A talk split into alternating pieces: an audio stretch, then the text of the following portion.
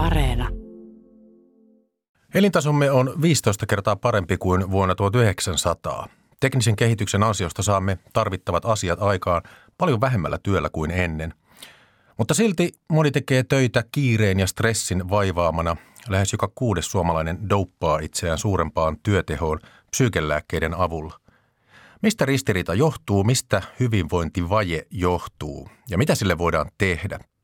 Asia on pohtinut Kulttuuri Ykkösen tämänpäiväinen vieras Osmo Soininvaara, jonka tietokirja 2020-luvun yhteiskuntapolitiikka on tietokirjallisuuden Finlandia-palkintoehdokas. Olen Jakke Holvas, tervetuloa kuuntelemaan.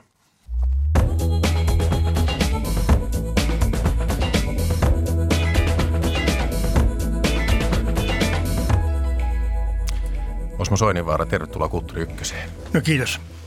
Uudessa kirjassasi 2020-luvun yhteiskuntapolitiikka kerrotaan suomalaisen työn tuottavuuden noususta ja siinä on esimerkkinä metsuri. 1950-luvulla metsissä rämpi talvisin noin 300 000 metsuria justeerien, kirveiden ja hevosten kanssa. Nyt metsureita on noin 4000.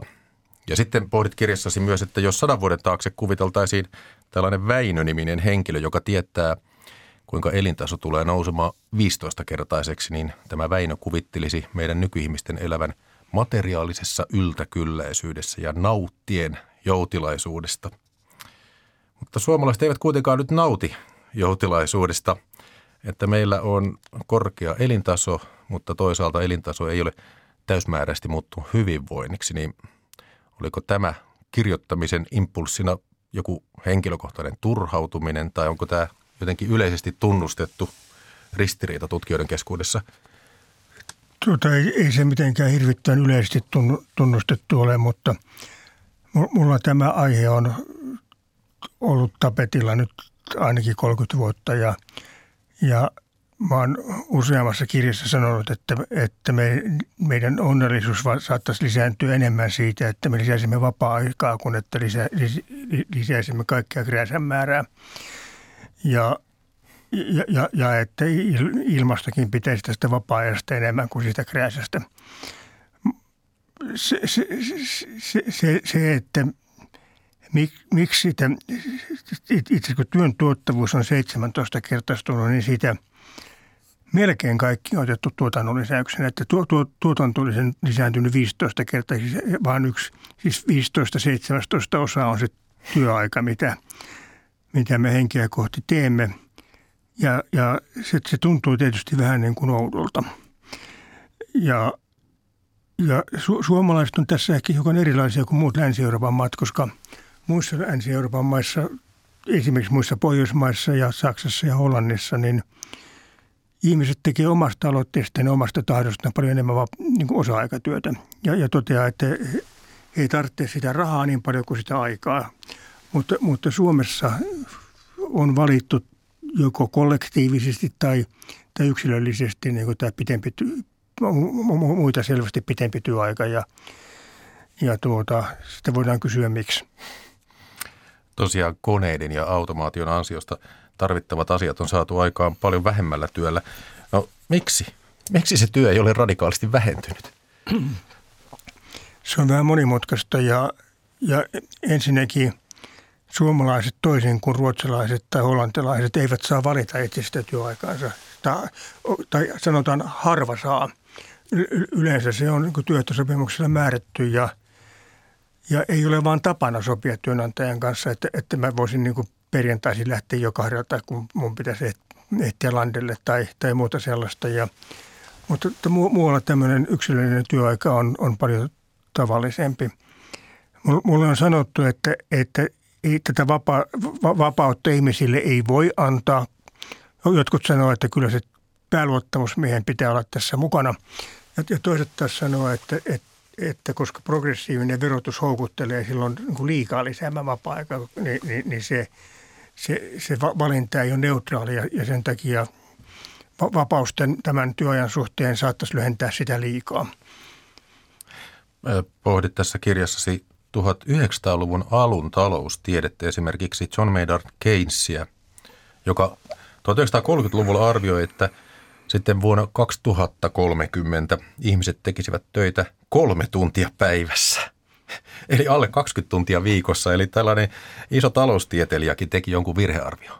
Joo, tuo Keynes tuli tähän sen takia, että poikani, jolla me luotutin tätä tekstiä, niin huomautti, että tämä Väinö on olemassa, että, että, että, että, että tämmöinen henkilö, eikä se ollut ihan kuka tahansa, vaan viime vuosisadan kuuluisin kansantaloustieteilijä ennusti, ennusti, että lapsen lapsen lapset elää, elää maailmassa, jossa taloudellisilla kysymyksillä ei ole enää mitään merkitystä, koska kaikki nämä ongelmat on ratkaistu. Ja mä olin pannut sen Väinön ikään kuin ajattelemaan tällä tavalla ilman, että mä tiesin, tiesin tästä Kensin artikkelista. Ja mä olin sillä tavalla melkein, että, että hetkinen, kumpi tässä on kopioinut kumpaa. Että, tuota, niin, niin, niin samat argumentit nousi sieltä.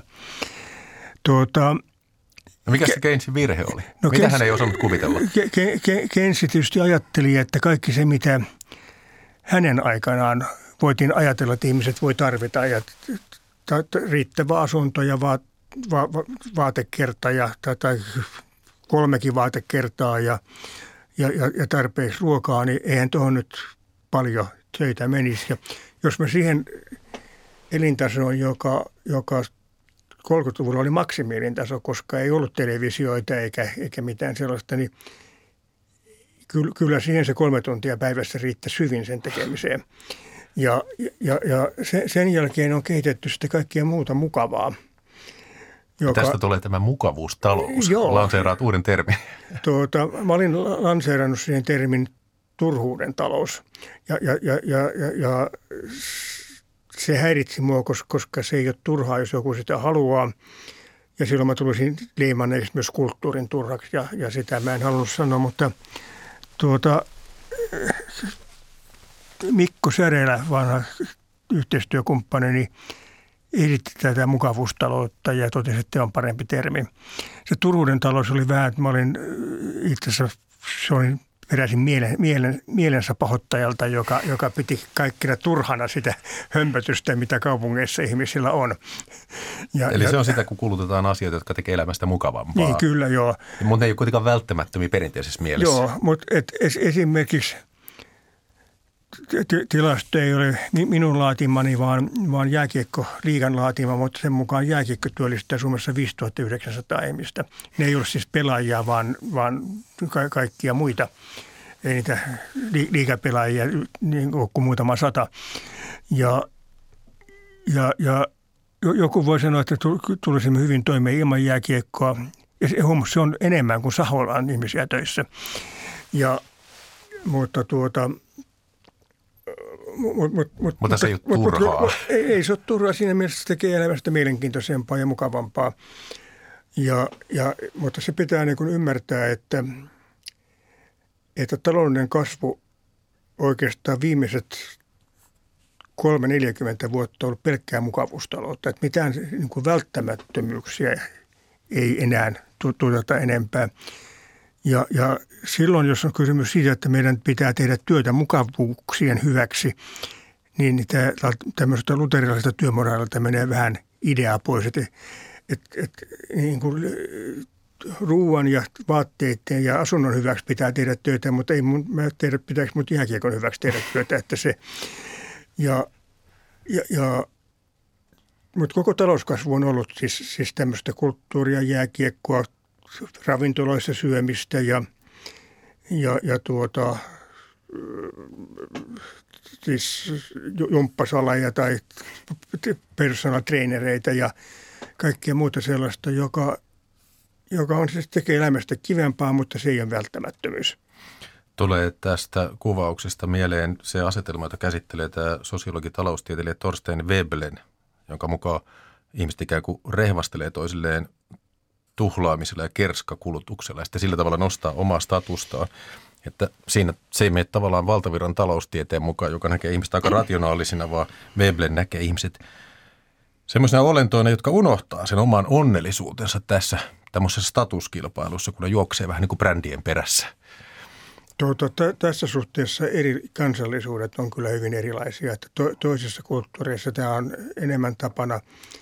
Suomessa hyvin rikkaat ihmiset enemmän niin kuin salaa sen rikkautensa. Ei, ne, ei, ei ne hankki yksityislentokoneita ja, ja, ja, ja, ja tuota, niin kuin me, me, menee ajamaan avoautoilla Espaa edes takaisin, vaan näyttääkö se, että minulla on avoauto. Muissa kulttuurissa tätä, tätä sen sijaan tapahtuu. Mut, mutta mutta su, semmoinen asia, jota mun on vaikea ymmärtää ja jota, jota mä en, josta mä en myöskään ole kauhean ilahtunut, kun mä tästä ympäristöstäkin huolestunut, että et, et, et monelle, moni käyttää shoppailua niin kuin ajanvietteenä. Että se on niin kuin vaan viihdettä käydä ostamassa jotakin, mitä ei missään tapauksessa tarvitse. Ja, Joo. Ja jos ajatellaan, mä olin aivan järkyttynyt, kun laskin, että, että tuommoista normaalia teepaitaa käytetään kahdeksan kertaa – Siis, siis niitä, ni, ni, ni, niitä ostetaan vuosittain niin paljon, että niitä ei ehdi mitenkään käyttää kovin monta kertaa. Joo. Ja, ja tämän takia Araljärveä ei olisi kannattanut kuivata, että se, se pu, puuvilan viljelyhän ei ole mitenkään kauhean hyvä asia. No mites, sitähän sanotaan, että mainonta luo tarpeita. Onko tässä nyt sitten ilmeisesti myös tähän mukavuustalouteen nyt, että onko mainonta nyt sitten kaiken pahan alku ja juuri? No ma- ma- mainonta on kovin erilaista ja mä tässä juuri jostakin kirjasta, se saattoi olla yksi näistä kilpakumppaneista, niin tähän Finlandia-palkintoon, niin, niin, niin, niin luin tätä mainonnan erittelyä, että se oli ennen niin kuin tiedottamista siitä, minkälaisia tavaroita on olemassa. Joo. Ja, ja, ja antoi ihmisille ihan faktista tietoa, että tähän ongelmaan on olemassa tämmöinen ratkaisu. Mut, mutta se, että Coca-Cola on aito asia, niin sehän ei tuo oikein niin kuin mitään tietoa kenellekään. Ja, ja, ja, ja jos, jos katsoo televisiomainoksia, niin nehän on tämmöistä mielikuvamainontaa nyt. Ja, ja, ja ei, ei niissä mainosta sitä, että sinun kannattaa ostaa tämmöinen, koska tarvitset sitä, vaan, vaan ihan toisenlaisia argumentteja käytetään. Hmm. Pohdit tosiaan tässä kirjassa myös tällaista oman tien kulkijaa, joka voi halutessaan – 2020-luvun Suomessa elää aika antoisaa elämää pienellä rahalla. Tämä on vähän tämmöinen kulttuuriaihe melkein jo, että voi liikkua luonnossa ja pelata sakkia ja pyöräillä ja ja hölkkäillä. Ja runoja. Niin, mm. mutta näitä taitaa olla näitä omantien kulkijoita aika vähän väestössä. Tuota, ky- kyllä niitä on ja itse asiassa ra- radiossa kuulin juuri, kun joitakin, joitakin sellaisia haastateltiin. Tuota, Esimerkiksi Hollannissa niitä on paljon enemmän. Ju, juuri, juuri näitä, jotka toteaa, että, että mulle riittää aika pieni kulutus ja, ja sitten sit, ja, ja, ja, ja, ja, ja käytän juuri siis py, py, pyöräilen pelaan shakkia tai, tai käytän kirjastoja ja teen ruokani itse ja niin edelleen. Ja, ja selviää aika vähällä rahalla. Su- Suomessa ei oikein selviä vähällä rahalla, koska asuminen on täällä niin törkeän kallista, että muualla se on paljon halvempaa. Ja, ja silloin se minimitulotaso on aivan dramaattisesti alempi. Joo, se asuminen taitaa olla yksi ongelma. Ja puhut, että sitä tapa, tämä korkea vuokra ja sitten tota, mahdolliset lyhennykset kaupunkialueella on erityisen kalliita. Että tämä on, tämä on myös nimenomaan kaupunkialueiden ongelma. Joo, kyllä. Ky- kyllähän meillä on semmoinen – haja-asutusalueella oleva to, niin kuin kulutuksesta vetäytynyt joukko, jota, jota suorastaan ihaillaan niin kuin aitoina ihmisinä. Jos samalla tavalla eläisi kaupungissa, niitä pidettäisiin pummina, mutta, tota, mutta, mutta, mutta ei, me, me, me tavallaan hyväksytään se, että, että, että ma- maalla elää osittain luontaistaloudessa, kerää sieniä ja marjoja ja Joo. eikä maksa paljon yhtään veroja tietenkään, koska, koska ei ole tuloja – että kyllä, kyllä, kyllä tämmöinen vaihtoehtokulttuuri on aina ollut voimissaan, mutta, mutta, mutta kaupungeissa se on vaikeampaa, koska, koska asuminen on niin kallista. Osmo Soininvaara, kirjassasi 2020-luvun yhteiskuntapolitiikka. Voidit lyhyesti myös tekoälyä. Miten se muuttaa kehitystä? Sitähän ei tiedetä. Tuota, minusta tämä Pekka Alapietilä vertaus, että te- tekoäly on kuin sähkö, niin on oikein hyvä, koska 150 vuotta sitten sähkö tunnettiin ja, ja sillä oli kaksi käyttötarkoitusta, valaistus ja mo- moottoreiden pyörittäminen, eikä juuri mitään muuta. Eikä voitu ollenkaan miettiä, että miten se ma- maailmaa muuttaa. Ihan semmoinen arkipäiväinen päivänä keksin, kun television kaukosäädin niin ei tullut sillä tavalla ihan heti mieleen, että tähänkin sitä voisi käyttää. Ja tekoälylle ja, käy samalla tavalla vai? Ja, ja, ja me emme tiedä, mihin kaikkeen tekoälyä käytetään. Mä oon muutamas, aina silloin tällöin kysynyt, mä pidän myös on ammattiluennoja, niin luennoja, että onko, onko kukaan törmännytkin tekoälyä missään. Ja nyky, ny, nykyisin sentään jopa enemmistö on sitä mieltä, että on törmännyt, että vuosi sitten suur, suurin piirtein niin kuin ei juuri kukaan ollut törmännyt. Mä että sitten käytän niin Google-hakua tai, mm. tai, tai Facebook-algoritmeja tai muuta tämmöistä. Niin, niin, niin tuota, ja sitä, jos, jos, jos johonkin tuota palvelunumeroon soittaa, niin ei kannata, kannattaa artikuloida aika selvästi ja käyttää yksinkertaisia lauserakenteita, koska ei siellä ihminen kuuntele sua. Ja, ja, ja aika hyviä ne on vastaamaan. Siis, siis tuota, tuota kysymyksiin jo, että et, et niin vakio, vakio intemisiä ihmisiä on, että se te, tekoäly osaa kyllä vastata niihin sitten. Sanot kirjassa, että markkinatalous on hyvä renki, mutta huono isäntä. Onkohan tekoäly vähän samanlainen, koska tekoälystähän sanotaan, että se eh, moninkertaistaa mainonnan voiman. Että tekoälyn avulla, kun voidaan personoida sitä mainontaa, niin sitten se vastaa henkilön impulsseja ja ruokkii niitä, niin sitten tämä mukavuustalous kiihtyy tekoälyn Joo. takia. Joo, mä, mä, mä, mä olen ihmetellyt, kuinka huonosti se suuntaa sitä. Mä, mä olen huono kuluttaja siinä mielessä, että mä inhoan ostamista ja sen takia mä ostan hyvin vähän sen. Mutta sitten, kun mä pitkän harkinnan jälkeen jonkun hilavitkuttimen ostan, niin sen jälkeen mä saan sen hilavitkuttimen mainoksia. Eihän siinä nyt ole mitään järkeä. mutta tuota, mutta tuota, tämän takiahan lehdet on vaikeuksissa, koska nettimainonta kohdistuu niin paljon paremmin. Ja, ja, ja Esarin mainos menee ihan samanlaisena kaikille. Et, et, että kyllä, mutta mut, mut samallahan se on merkinnyt sosiaalisen median algoritmeja, että se alkaa eri, niin kuin syöttää ihmisille sitä tietoa, mitä ne haluaa ja, mm. ja, ja osoittaa niitä kavereita, jotka ovat samanmielisiä, jolloin yhteiskunnalliset kysymykset polarisoituu. Ja, ja voidaan katsoa, että mitä, mihin se Yhdysvalloissa on johtanut, että ne maa on kohta sisällissodan partaalla ihan vain sen takia, että, että, että se miten ihmiset hahmottavat maailmaa on niin erilaista eri, eri väestöryhmissä. Osmo Soinivaara on julkaissut kirjan 2020-luvun yhteiskuntapolitiikka, jossa hän yrittää hahmotella taloudellisten pelisääntöjen mullistusta. Tavoitteena lisääntyvä oikeudenmukaisuus sekä se, että nautittaisiin joutilaisuudesta ja teknologian mahdollistamasta hyvinvoinnista, mutta ei vahingotettaisi luontoa. Soinivaara on nyt Kulttuuri Ykkösen vieraana. Suora lähetys Jakke Holvas juontaa.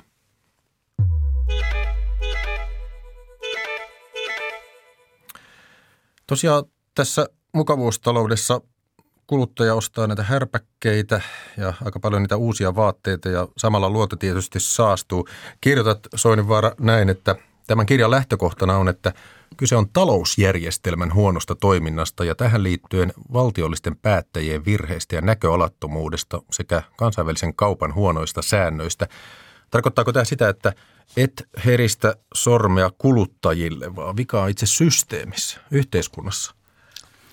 Tuota, mä, mä en ole koskaan oikein luottanut sellaisiin ajatuksiin, että maailma alkaa muuttua paremmaksi, paremmaksi. Me kaikki muutumme paremmiksi, koska tuota, sitä on yritetty noin 4000 vuotta tai ehkä kauemminkin ja se, se, ei ole, se ei ole siitä mitenkään onnistunut, vaan kyllä, tuota, kyllä, kyllä se, se niin kuin poliittinen järjestelmä ja talousjärjestelmä ja, ja, ja tiedotusvälineet saa ihmiset käyttäytymään sillä tavalla, kun ne käyttäytyy. Ja, ja, ja jos käyttäydytään väärin, niin silloin ennen, ennen kaikkea niin yhteiskunnallisten päättäjien pitäisi miettiä, että mitä hän voisi tehdä, että tämä menisi paremmin. Mä tuossa kirjassa totean, että, että, että vaikka, vaikka syitä on niin markkinataloutta siitä, että se ohjaa väärin, niin samalla totean, että se on, niin kuin, sehän on ollut ennen näkemättömän tehokas. Ja, ja, ja, ja tuota, koko, koko, koko se yltäkelleisyys, jota meillä on, niin – on markkinatalouden tuottamaa. Tähän on kokeiltu munkinlaisia talousjärjestelmiä, eikä ne ole sitten oikein pystyneet sen kanssa kilpailemaan. Mut, mutta samalla kun se markkinatalous on valtavan tehokas, aivan nerokkaan tehokas niin kuin to, to, tuottamaan lisää resursseja, niin se ei ohjaa niiden käyttöä oikein.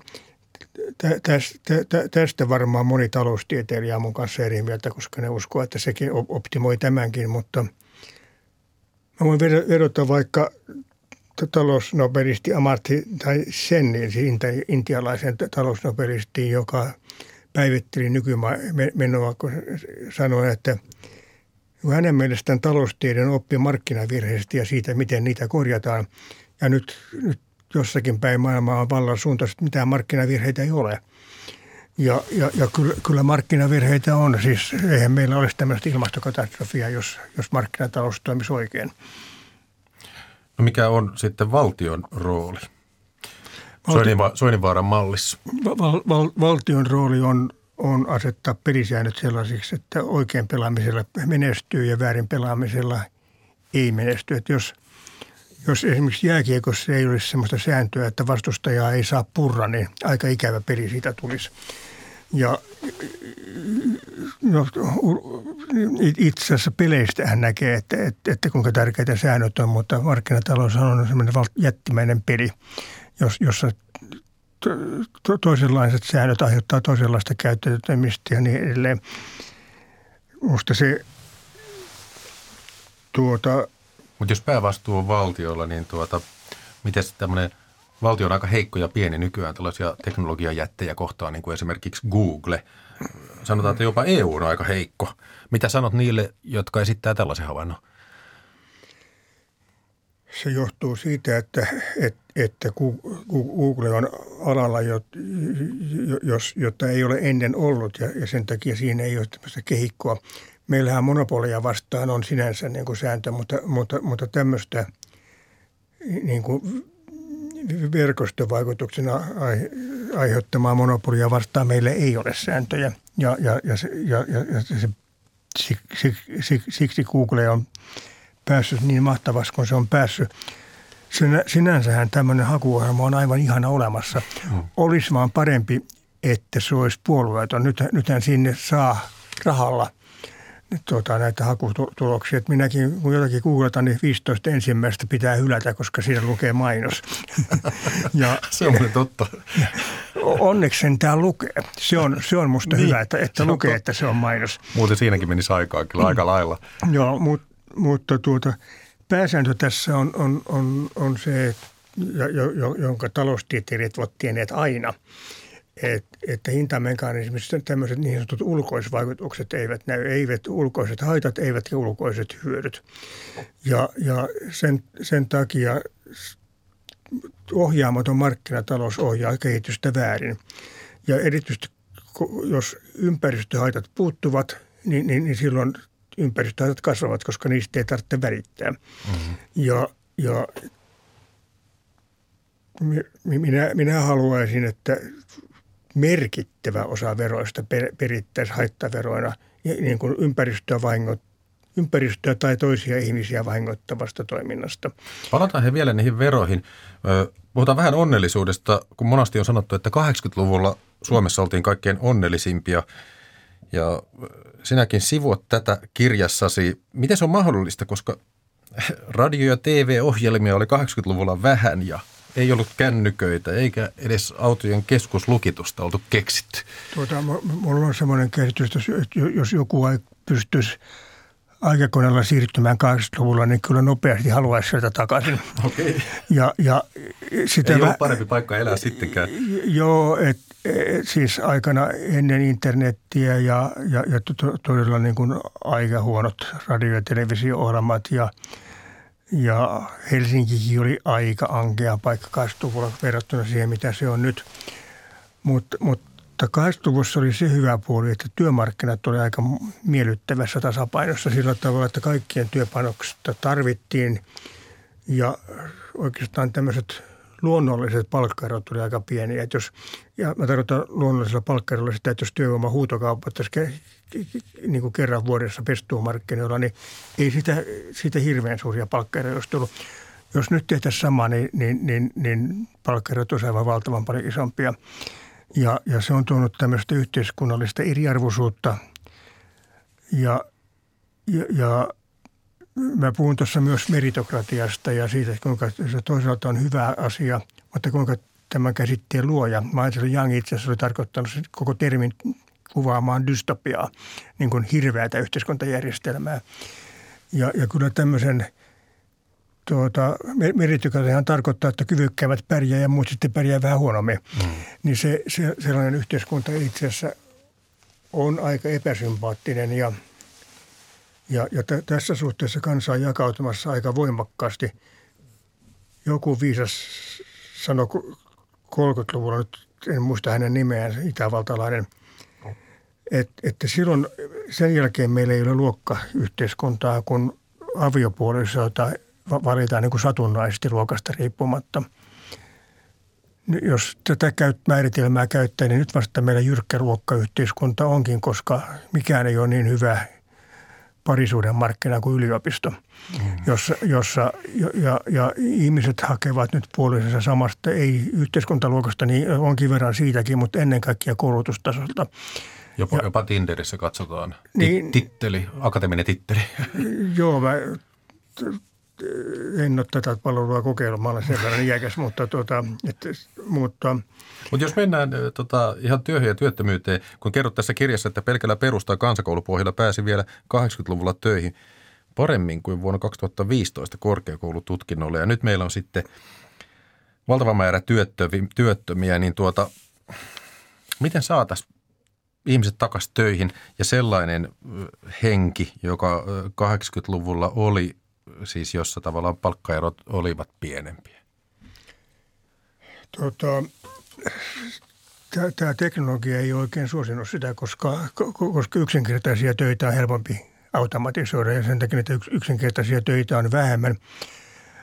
Mutta sen verran vähän meillä on pelkän peruskoulun suorittaneita ihmisiä, että heille näitä, yksityis, näitä yksinkertaisia töitä kyllä riittäisi, ellei kävisi niin, että, että koulut ottavat nekin. Ja, ja se, siinä meidän pitää tunnustaa tosiasia, että jos valitaan kaupan kassalle ihmisiä ja, ja tarjolla on merkonomi ja, ja pelkkä, pelkän peruskoulun suorittanut ja, mo, ja molempien palkka on sama – niin silloin se kauppias kyllä valitsee sen merkonomin. Ihan vaan sen, vaikka sitä merkonomin taitoja ei tarvita mihinkään tai juuri mihinkään, niin ennen kaikkea hän osoittaa, että hän on pystynyt suorittamaan sen tutkinnon, jolla jo, jo, on kurinalaisuutta ja itsekuria ja kaikkia muuta tämmöistä, jota, jota sitten työssä arvostetaan. Ja kohta ei oteta kumpaakaan, kun kassoille tulee ne automaattiset niin, koodauslaitteet, joilla voi ostaa itse vaan kortilla. Ei tarvitse kassaa kohdata ollenkaan. Niin, Tätä on jo nykypäivänä. Joo, ja, ja, sit, ja, ja, ja sit kun se teknologia on valmis, se tulee nopeasti. Joo. Se, se voi tulla siis vuodessa. Ja, ja, ja kannattaa muistaa, että kaupan kassalla meillä on enemmän työt, ihmisiä töissä kuin maat, maa, maataloudessa. Mm, vähän et, mittasuhteita. Et, et, että kyllä, kyllä siinä tulee dramaattinen muutos. Mutta, mutta tuota, niitä yks, yksinkertaisia töitä olisi kyllä edelleen, mutta, mutta No mitä sitten, kun nyt on korona meneillään, puhut myös kirjassasi näin, että hoiva-alalla, nimenomaan hoiva-alalla liiallinen työtahti on joillakin työpaikoilla johtanut työn ilon menettämiseen ja tunteeseen, ettei voi tehdä työtään kunnolla. No tässä on nyt tämmöinen konkreettinen työntekijäryhmä. Miten, miten tällaista voidaan ratkaista, että saadaan nämä hoivalan ihmiset, niille lisää vapaa-aikaa, niille väsyneille ja samalla tilalle uusia hoivatyöntekijöitä? Tota, tässä, tässä minun mielestäni yhteiskunta menee päin seinää. Ja olen sanonut, että poliitikkojen ei pitäisi puuttua palkkaukseen, mutta jos työmarkkinajärjestöt niin kuin hoitaa tämän tehtävän aivan surkeasti, niin silloin siihen pitäisi puuttua. Ja nyt Eli vaativatko ne, jotka hakevat töitä liikaa palkkaa nyt? Tai sinne on asetettu semmoinen minimipalkkaraja, että... Ei, hoivalla se on päinvastoin. Siis kun mä kannatan hieman markkinaehtoisempia palkkoja, se tarkoittaa, että toisten palkkojen pitäisi nostaa ja toisten laskea. Joo. Ja hoivalojen palkkojen pitäisi nostaa ihan selvästi, mutta ja, ja, ja ne, ne nousisikin, ellei tämä olisi niin yhteiskunnan ja, ja, tuottama palvelu. Ja, ja, ja, ja sitten sit se menee aivan toisen logiikan perusteella. Ja hoivalla maksetaan huonoa palkkaa, koska siinä on aina maksettu huonoa palkkaa ja se, se, se, siihen muutoksen tekeminen on kovasti hankalaa. Ja se on käsittämätöntä, koska tuntuu, että kansalaisilla on konsensus siitä, että heille kuuluu korkeampi palkka. Niin, niin kyllä. Se ei ole sitten ihan halpa uudistus, koska sitä hoiva-alaa on siis 200 000 ihmistä, että, että jos annat niille sen lisää, niin siihen tulee monta euroa. Mm. Mutta, mutta se on välttämätöntä tehdä, koska, koska ei sillä alalle saada ihmisiä. Sitten pääkaupunkiseudulla ongelmana, että hoivalan koulutusta ei ole pääkaupunkiseudulla ja se, se tarkoittaa täällä suuria vaikeuksia. Pari tämmöistä yleisempää kysymystä, jotka eivät suoranaisesti liity tähän kirjaasi. Että miten vaikea mielestäsi on Osmo Soinivaara ennakoida väestön käytöstä? Siis että esimerkiksi poliittinen uudistus X johtaa kohderyhmässä vaikkapa matalapalkkaisissa seuraukseen Y – olet pitkään ollut politiikassa peruspalveluministerinä ja tilastotieteistä koulutettu, niin tuota, ky- kyllä tätä niin kuin, niin kuin todennäköisyyksien kautta tätä käyttäytymistä voidaan ennustaa. Me emme voi ennustaa, miten Ville Mikkonen tulee käyttäytymään, mutta, mutta, mutta, mutta jos joku toimenpide kohdistuu sataan tuhanteen ihmisiin, niin me suurin piirtein tiedämme, mitä siitä on tuloksena. Ei aina ja, ja, ja, ja kyllähän siis yl, niin kuin muoti muuttuu hyvin nopeasti ja kyllähän tämä syntyvyyden lasku viime vuosikymmenellä oli pieni ylläri, että ei sitä osannut kukaan ennustaa. Mm. Ja, ja se on kuitenkin aika niin kuin fundamentaalinen asia.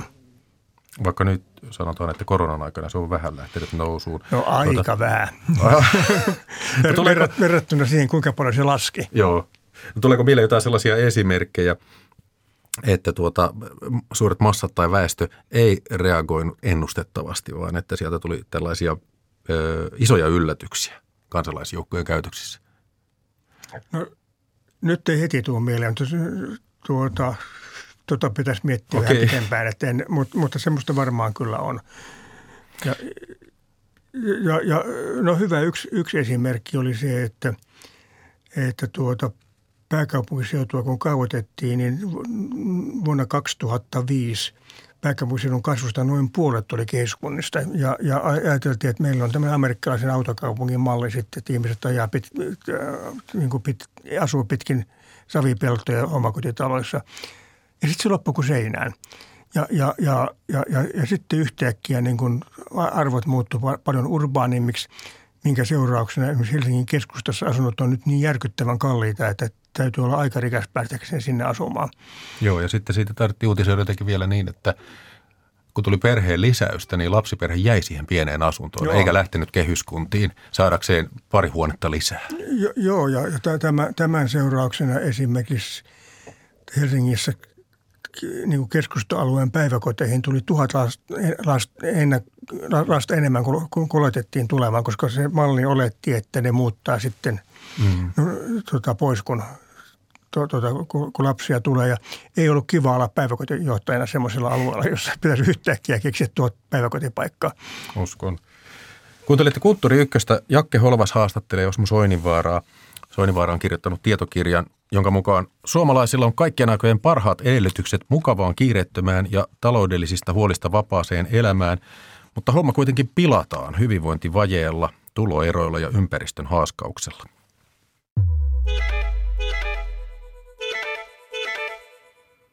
No sitten varallisuudesta ja oikeudenmukaisuudesta käsittelet sitä myös tässä kirjassasi. Jos halutaan lisätä oikeudenmukaisuutta ja hyvinvointia, niin kumpaan kannattaa kiinnittää huomiota, tuloeroihin vai omaisuuseroihin? Mä esitän tuossa semmoista, että meillä pitäisi siirtyä sellaiseen verotukseen, jossa, jossa verotetaan progressiivisesti kulutusta. Ja osittain sen takia, että, että Suomi on aika pääomaköyhä maa ja me hävitään Ruotsille vähän kaikissa sen takia, että Ruotsissa tätä pääomaa on, on vähän niin kuin muillekin jakaa ja sen takia ne ostaa meiltäkin kaikki menestyvät yritykset. Mut, mutta että, että, että, että, että tavallaan niin kuin omaisuutta saa kartuttaa niin, niin kauan kuin sit, sitä ei siirrä kulutukseen. Ja, ja, ja sitten kun sitä siirtää kulutukseen, niin sitä verotettaisiin yhtä paljon riippumatta siitä, onko se pääomatuloja vai, vai työ, työtuloja, mistä se omaisuus on, per, tai se tulot on peräisin. Mutta mä tiedän, että tämä on aika, aika haaveellinen asia, mutta, mutta sama on kyllä esittäneet moni, että meillä pitäisi olla maailmanlaajuisesti harminoitu verotus, jotta, jotta, jotta tuota, rikkaat ei pääsisi verotusta pakoon. Mut, mutta tuota, samalla ei pitäisi verottaa sitä, että pääoma muodostuu tässä maassa. Kirjassasi kerrotaan, että suurimmat maiden sisäiset tuloerot löytyvät entisistä kehitysmaista ja sitten Venäjän ja Kiinan kaltaisista valtiollisen kapitalismin maista. Voiko tällaisten tietojen jälkeen joku vielä puolustaa tuloeroja? Tuota, sitä, sit, sitä on tehty erilaista kansainvälistä tutkimusta. Johonkin OECDn tutkimukseen törmäsin, jossa arvioitiin, että liian pienet tuloerot niin kuin tuhoavat talouden, koska kenenkään ei kannata tehdä mitään.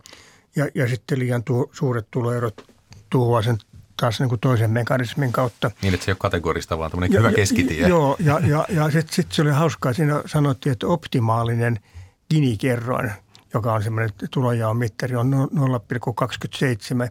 Se sattuu olemaan täsmälleen se, tulo, se inikirjo, joka Suomessa on ollut vuodesta 2000 alkaen su, suurin piirtein muuttumattomana. Hmm. Eli täällä on sopivat tuloerot. Joo, mutta sinänsä tuota, tuloerothan ei ole viimeisen 20 vuoden aikana kasvaneet millään mittarilla. Omaisuuserot kyllä on, mutta eivät tuloerot. Ja silti ihmisillä on sellainen kokemus, että tuloerot koko ajan kasvaa. Joo. Ja, ja, ja silloin siinä on joko kysymys siitä, että kun joku asia on huonosti, niin ajatellaan, että se on koko ajan huonommin kuin aikaisemmin, eikä muista, että ihan yhtä huonosti se on ollut ennenkin. Ta, tai sitten kokemus yhteiskunnallisesta oikeudenmukaisuudesta on muuttunut, että, että vaikka, vaikka että ihmiset ovat muuttuneet osattomiksi, vaikka, vaikka, vaikka tuloerot ei ole kasvaneet. Ja, ja, ja, ja, ja, ja tietysti se omaisuuserojen kasvu niin vaikuttaa käytettävissä oleviin tuloihin sitä kautta, että suomalaisten pääasiallinen omaisuus on asunto. Ja, ja se, joka maksaa asunnosta pelkkää yhtiövastiketta, on tietysti paljon paremmassa asemassa kuin samaa palkkaa saava, joka maksaa sitä 1500 euroa kuussa vuokraa. Niin, mikä sitten näkyy käteen jäävän rahan valtavassa erossa. Tota, otetaan vielä tätä verotusta, siis Soininvaaran ihannetalouden verotus, niin mitä verotusta lisäisit ja mitä vähentäisit? Itse, itse asiassa vastannut tuohon, että pitäisikö omaisuutta verottaa enemmän, mutta jos nyt otetaan ihan vaan näin, että mitä kannattaisi lisätä ja mitä vähentää? Tuota, minä en haluaisi verottaa työntekemistä niin paljon kuin sitä nyt verotetaan, mutta haluaisin verottaa niin energian ja raaka-aineen kulutusta ennen kaikkea hiilipäästöjä – ja, ja, ja, ja, ja kaik, kaikkea ympäristölle haitallista toimintaa. Myös haluaisin verottaa myös elintarvikkeita niiden sen, sen mukaan, kuinka terveellisiä ne on. Että, että jonkinlainen sokerivero olisi minusta oikein hyvä, koska se tuota, liiallinen sokerin syönti tuottaa ongelmia – ja, mutta tämmöisellä ympäristöverolla voitaisiin kerätä aika paljon ja aika paljonhan nytkin kerätään, että energiaverolla kerätään useampi miljardi jo nyt. Et, mutta mutta sitä, sitä voisi vaan, vaan siitä lisätä. Se, se näin saatu verotuotto pitäisi tavallaan jakaa tasan kaikille ihmisille, jolloin sitten, sitten tulovero alenisi euromääräisesti yhtä paljon kaikilta. Ja ja, ja ehkä, ehkä tulonsiirrolla tasottaa sitten niitä pienipalkkaisimpien Mutta jos tilannetta. veroja kerättäisiin sanotaan hiili- ja raaka-aineiden käytöstä, ja tota, niin keihin se osuisi? Sitä on tutkittu ja, ja, ja kun tuolla aalto tutkittiin sitä, että kehen osuisi se, jos, jos liikente, liikennepolttoaineiden verotusta lisättäisiin ja – julkisessa keskustelussa sanottiin, että maaseudun pienituloiset kärsisivät ihan hirveästi. Ei, ei sellaisia maaseudulta löytynyt, jotka olisivat sekä pienituloisia että ajaisi paljon autolla. Ei niillä nytkään varaa ajaa paljon autolla. Että kyllä se on, ma- maaseudulla sinänsä ajetaan autolla enemmän kuin kaupungeissa, mutta ma- maaseudulla paljon autolla ajavat hyvätuloiset, eivät pienituloiset. Ja, ja, ja, ja, ja se ikään kuin sosiaalinen ongelma, joka liikenteen polttoaineiden lisä, veron korottamisesta aiheutus, niin se olisi erittäin yksinkertaista kompensoida aika vähällä rahalla niille, joille se on kohtuutonta. Verotuksella voidaan siis estää ympäristön haaskaamista. Mainitset tämmöiset pigoon verot. Mikä niissä on idea? No se, se, se oli tämmöinen, se, se Väinön aikana elänyt sata, sata vuotta sitten nyt taloustieteilijä, joka, joka vaan tot, formuloi tämän, että, että, että, että kun markkinamekanismin ongelma on tämä, josta jo mainittiin, että se ei ota ulkoisia kustannuksia huomioon, tai, niin, niin, niin, niin sitten pannaan se ottamaan ja tämmöisen haittaveron kautta ja, ja, ja haittaverolla ohjattu markkinatalous toimisi paljon paremmin, johtaisi parempaan ympäristöön ja, ja, ja niin kuin yksinkertaisesti miellyttävämpää yhteiskuntaa. Eli sellainen tuote, joka sitten valmistusvaiheessa saastuttaa ympäristöä, niin se on sitten sen hinta on paljon korkeampi, Joo. kun se lopulta myydään kuluttajille. Joo, se, se, se, ja, ja, ja, tai, tai sitä ei myydä ollenkaan, että tuottaja toteaa, että sen täytyy muuttaa tuotantotapaa, että, että sen ei tarvitse maksaa niitä, näitä veroja. Eli se ohjaa sitten. Me, meillähän on yksi tämmöinen haittavero, joka, jota kerättiin vuosi tai kaksi ja sitten kohde katos. Ja, ja, ja se oli lyijyllisen bensiinin erityisvero. Se, oli 50 penniä litralta, mikä lyijyllistä bensiinistä oli vero korkeampi ja kautonvalmistajat tuli sitä ennen sanoa, että ne ei voi muuttaa näitä moottoreitaan semmoista, että, että, että, että ne kävisi lyijyttämällä bensiiniä, niin yhtäkkiä ne pystyikin muuttamaan ja ja, ja, tuota, ja koko vero kävi täysin tarpeettomaksi ja, ja sitten, sitten se lyijyn sekoittaminen bensiiniin voitiin lopettaa. Sehän oli siis aivan järkyttävää. Tuota, on, ei Suomessa tehty, mutta kansainvälisiä tutkimuksia, että, että lasten älykkyysosamäärä oli pienempi siellä, missä oli paljon, pa, paljon lyijyä ilmassa, hmm. koska sehän, lyijyhän on hermomyrkky. No sitten ilmastonmuutos. Moni suomalainen sanoo, että on aivan sama, mitä pieni Suomi tekee tässä, että se on vain pisara valtameressä ja myös presidentti Donald Trump Yhdysvaltojen osalta sanoi tätä samaa. Mitä Osmo Soininvaara sanoo tähän? No tuota, ne on tavallaan molemmat yhtä aikaa oikeassa ja yhtä aikaa väärässä. Mä voin tehdä vastaesimerkin, että suomalaisen hyvinvointiyhteiskunnan rahoitus ei olisi lainkaan kiinni siitä, maksanko minä veroja vai ei. Mutta semmoinen ajatus, että mun ei tarvitse maksaa veroa, koska ei sillä ole mitään merkitystä, niin eihän se perittäisi ollenkaan, koska ei se kenenkään mukaan tarvitsisi maksaa veroja. Ja, ja sen, sen takia verot koskevat yhtäläisesti kaikkia ja, ja, ja samalla tämä ilmastovastuullisuuden pitäisi koskea yhtäläisesti kaikkia. Kannattaa kuitenkin muistaa, että henkeäkoiden suomalaiset käyttävät huomat, tuottavat huomattavasti enemmän ilmastopäästöjä kuin maailman asukkaat keskimäärin. No Kiina on tietysti se iso tekijä. Onko se niin, että luon tuossa kirjassa, että sitten kun Kiina vaurastuu, niin sielläkään asukkaat eivät enää kestä tätä? No valitettavasti ne, ne, ne, ne, ne kestävät kyllä nämä ilmastopäästöt, koska nehän ei ole paikallisia päästöjä. Mut, mutta sitä saastunutta ilmaa, mitä, mitä on Pekingissä, jossa, jossa on päiviä, jolloin ei sanota, että älkää missään tapauksessa menkö ulos, niin ei, ei niitä tätä hyväksy. Ja ei sitä Suomessakaan hyväksytty. Et meillä oli 60-luvulla monet järvet niin kuin pahasti saastuneita, että niissä ei voitu uida – ja sitten ihmiset että me ei haluta tätä ja, ja, ja sitten tuli lainsäädäntö, joka lopetti sen. Niin näin, näin siinä Kiinassakin käy. Ne tulee panemaan paikallisiin ympäristöongelmiin erittäin paljon rahaa.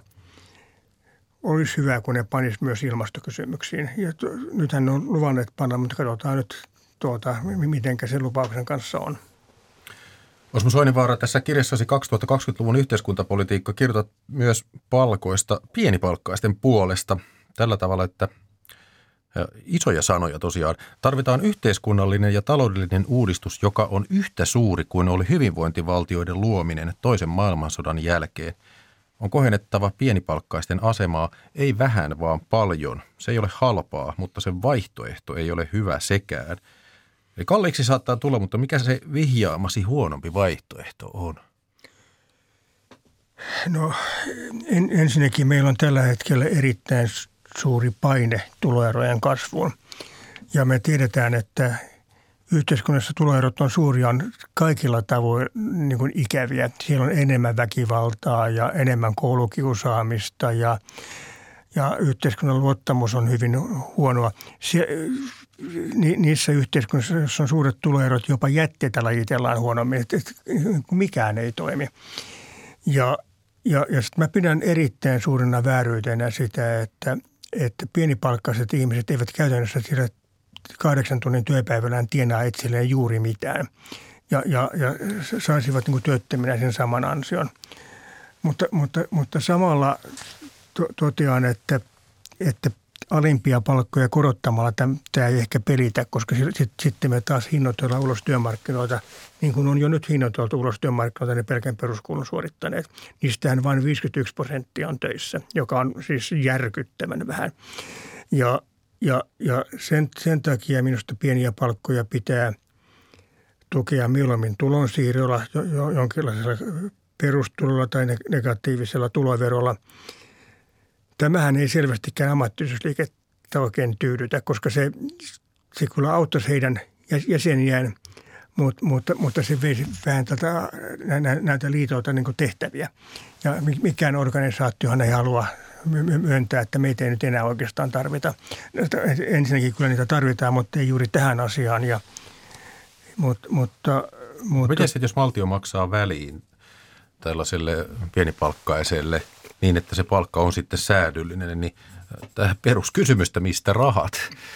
No se, että maksetaan sille pienipalkkaiselle vähän lisää, on kuitenkin halvempaa kuin maksaa työttömällä paljon lisää. Mm. Tai, tai työttömän koko, koko, koko, koko elanto ja kun se johtaisi parempaan työllisyyteen, niin se tarkoittaisi, että bruttokansantuote myös nousisi, että on niin enemmän jaettavaa. Sitten, sitten on vaan kysymys siitä, että miten se jaetaan. Ja, ja tuota, Kyllä, siis tulo, valtion pitää käyttää aika paljon verotuloja tulojen tasaamiseen. Ja, ja, ja tämä ongelma siis ei, ei ole vielä paha, mutta se on koko ajan muuttamassa pahemmaksi ja, ja siihen pitäisi reagoida ennen kuin se on todella paha. Ja tosiaan yksi ratkaisu on perustulo. Tuota, Lausu Soininvaara kirjasi 2020-luvun yhteiskuntapolitiikkaa, se on ollut jo jonkin aikaa luettavissa. Jos arvioit tätä vastaanottoa, niin – ketkä reagoivat näihin ajatuksisi rakentavasti, keiden kanssa on mahdollista keskustella ja mitä veikkaat keiden kanssa, ketkä eivät sitten oikein ota kuuleviin korviin näitä ideoita? Onko tullut palautetta? No tuota voi sanoa, että vanhat perinteiset vallankumoukselliset ei ehkä hyväksy tätä, koska tässä ei olla niin kuin yhteiskuntajärjestystä murtamassa. Tuota, se kirja on ollut sen verran vähän myynnissä tai, tai ennen kaikkea sitten se, se, se myyntiin loppuun, että sitten se on ollut hiukan vaikea saada, että kovin moni ei sitä lukenut. Niiltä, jotka, jotka on se lukenut, niin mä oon sanonut pääasiassa vain myönteistä palautetta. Sitten, niin, niin, sit, sitten mä oon saanut paljon kielteistä palautetta ihmisiltä, jotka ei ole sitä lukeneet, vaan ovat perustaneet mielipiteensä niin huupu, huupu, huupuheisiin.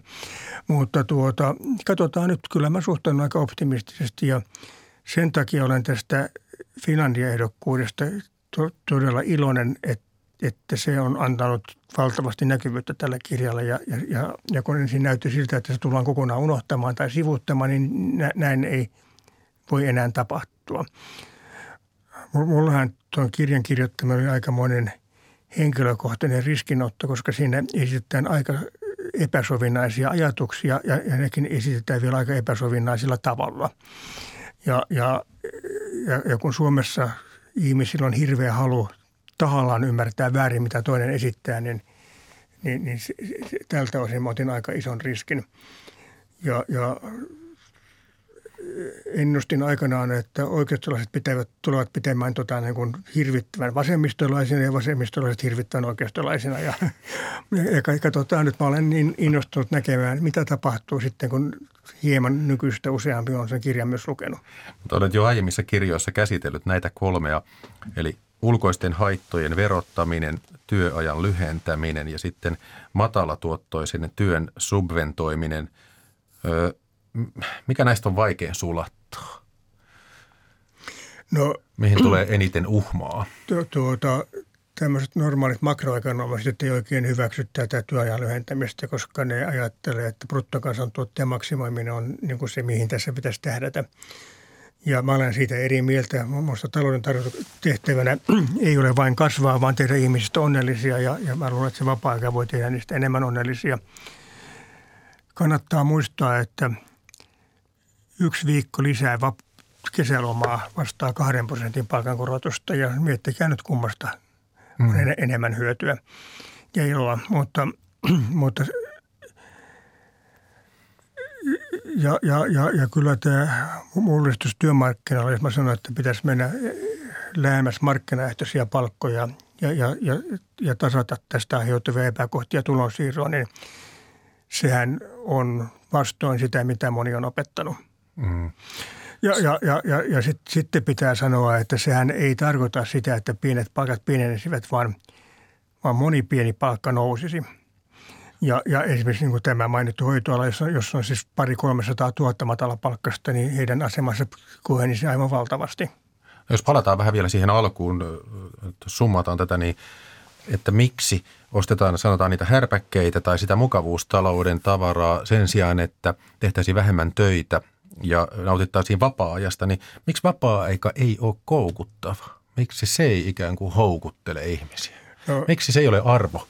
Tuota, ni, niissä maissa, joissa sen saa aidosti valita, niin se on kyllä aika koukuttavaa. Ja, ja nyt, nyt tämä mukavuustaloushan on tehnyt vapaa-ajasta parempaa, niin kuin laadukkaampaa. Ja, ja silloin voisi ajatella, että kun se vapaa-ajan arvo on noussut ja, ja rahan arvo toisaalta, kun sitä on tarpeeksi use, monille, ei kaikilla, niin, niin sen, sen arvo olisi vähän matalampi ja, ja, ja, ja että silloin itse asiassa aika moni alkaisi lisätä vapaa-aikaa enemmän. Meillähän kyllä vapaa-aikaa on, on, on aikanaan lisätty hirveästi – kollektiivisella päätöksellä, mutta, mutta se on tehty eläkeikää alentamalla. Ja, jo, jo, jolloin ensin, ensin niin kuin tukkaputkella tehdään töitä 60-vuotiaaksi ja sitten mennään 60-vuotiaan eläkkeelle. Nythän sit, sitten tämä osoittautuu niin kalliiksi, että eläkeikä on nyt, on nyt taas nost, ollaan nyt taas nostettu. Suuri kiitos keskustelusta, Osmo Soininvaara. No kiitos. Kulttuurikkösen tuottaja on Olli Kangassalo. Äänitarkkailijana toimi tänään Anders Juhansson ja lähetyksen juonsin minä, Jakke Holvas. Huomenna Kulttuurikköstä juontaa Pia-Maria Lehtola. Hänellä on aiheena muotitalon dramaattista historiaa käsittelevä elokuva House of Gucci. Tässä oli maanantain Kulttuuri Ykkönen. Kiitos seurasta. Hyvät Yle Radio 1 kuulijat. Hei hei.